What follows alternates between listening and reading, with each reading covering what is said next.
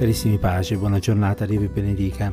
Oggi è 6 maggio, leggiamo a Giovanni a capitolo 11, versi da 25 fino a 27, dove troviamo scritto che eh, Gesù disse, io sono la risurrezione e la vita, chi crede in me, anche se muore, vivrà, e chiunque vive e crede in me non morirà mai. E poi Gesù aggiunge, credi tu questo? Ed ella gli disse, sì Signore, io credo che tu sei il Cristo, il figlio di Dio, che doveva venire nel mondo. La persona a cui Gesù si sta rivolgendo è Marta, sorella di Lazzaro, che, come sapete, venne riportato in vita da parte del Signore. La storia la leggiamo appunto nel capitolo 11 del Vangelo di Giovanni. Insieme a Lazzaro, loro fratello, Marta e Maria formavano una famiglia che amava il Signore ed essi spesso lo avevano ricevuto a casa loro, avevano ascoltato le sue parole e avevano creduto, lo capiamo dalle parole che Marta dice, che quel Gesù era il Cristo, il Messia che era stato inviato da parte di Dio. Un giorno avviene che Lazzaro si ammala, le due sorelle fanno chiamare Gesù nella speranza che egli possa venire, toccarlo e guarirlo, ma Gesù non arriva, o meglio, arriva tardi o perlomeno così sembra perché nel frattempo Lazzaro era morto. C'era dolore, c'era smarrimento in quelle sorelle perché sapevano bene che Gesù aveva il potere per guarirlo e invece non lo aveva fatto. E nel racconto vediamo tra le righe le loro lamentele, vediamo le loro lacrime, anche Gesù si commuove e piange. E credo che un po' tutti quanti si chiedevano ma perché Gesù non è arrivato prima? Perché Gesù non ha compiuto questo miracolo in favore poi di una famiglia che lo aveva sempre accolto, ospitato e gli aveva fatto del bene. Eh, Marta, che venne avvisata dell'arrivo di Gesù, sembra essere quella più attiva e prende, va dal Signore e subito gli dice Signore se tu fossi stato qui mio fratello non sarebbe morto. E quindi nel dire questo ella esprime innanzitutto chiaramente il fatto che credeva che il Signore Gesù era potente a guarire quell'uomo. Esprime anche forse un po' di lamento, di dolore, ehm, c'era rimasta male perché Gesù non era arrivato prima, ma nello stesso tempo sembra limitare anche la potenza e l'autorità di Gesù alla guarigione. E invece era necessario che Marta, Maria e tutti quelli presenti potessero scoprire che Gesù è sì un guaritore, è sì qualcuno che può compiere miracoli, ma è uno che può compiere anche miracoli straordinari, egli può anche riportare in vita le persone. Ecco perché egli stesso affermerà che di essere la risurrezione e la vita. E naturalmente questo vale in linea generale per quanto riguarda eh, la risurrezione dei morti che un giorno avverrà per coloro che hanno fede in Lui e che quando tornerà per rapire la sua Chiesa risorgeranno se morti o saranno trasformati in un batter d'occhio se ancora in vita.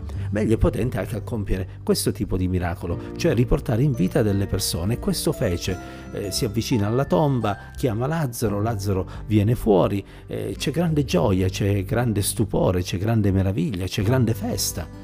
E questo ci fa capire come delle volte il Signore sembra ritardare nei suoi interventi o non opera secondo quello che noi chiediamo ma in un modo diverso, semplicemente perché deve fare qualcosa di più grande di quello che noi pensiamo egli possa fare. Questo ci ricorda che noi delle volte tendiamo a limitare Dio in quella che è la sua potenza, pensando che Egli possa fare questo, quest'altro, ma non quest'altro ancora. Il Signore ci dia grazia ad avere una fede piena, totale, nell'onnipotenza del Signore e a realizzare che qualunque cosa accade nella nostra vita, se noi amiamo il Signore e gli siamo fedeli, qualunque cosa accade ha uno scopo, uno scopo glorioso, uno scopo in vista della nostra salvezza eterna, uno scopo oh, oh, finalizzato a farci crescere anche nella conoscenza di Dio.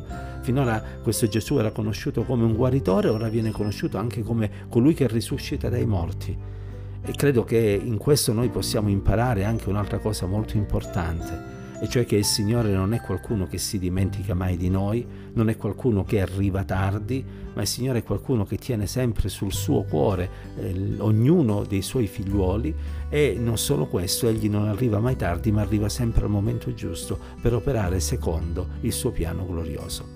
E allora a te che stai attraversando un momento difficile, che forse stai aspettando da lungo tempo una risposta da parte di Dio e che nel frattempo ti sei scoraggiato anche perché tutto sembra rimare contro, voglio dirti una cosa, se Dio ha dato una risposta negativa alla tua preghiera, ringrazialo Ma se Dio ancora non ha dato una risposta alla tua preghiera, continua a confidare in Lui, a pregare Lui, a cercare Lui, perché forse il Signore sta solo mettendo alla prova la tua fede. Un po' come fece con Jairo, un uomo che aveva anche lui una bambina ammalata, che chiese al Signore di intervenire per poter guarire sua figlia che invece vide il Signore fermarsi per strada e nel frattempo arriva la notizia che la figlia è morta.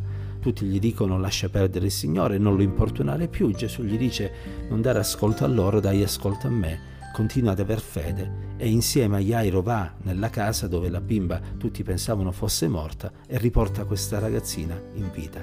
Che Dio ci dia la fede necessaria per poter vedere i miracoli di Dio anche nelle nostre famiglie, anche nelle nostre vite e nelle comunità che frequentiamo, perché il Signore non è cambiato, il Signore è lo stesso, Egli è potente ancora oggi il problema è che spesso noi limitiamo tutto questo e tendiamo ad avere poca fiducia nella potenza di Dio.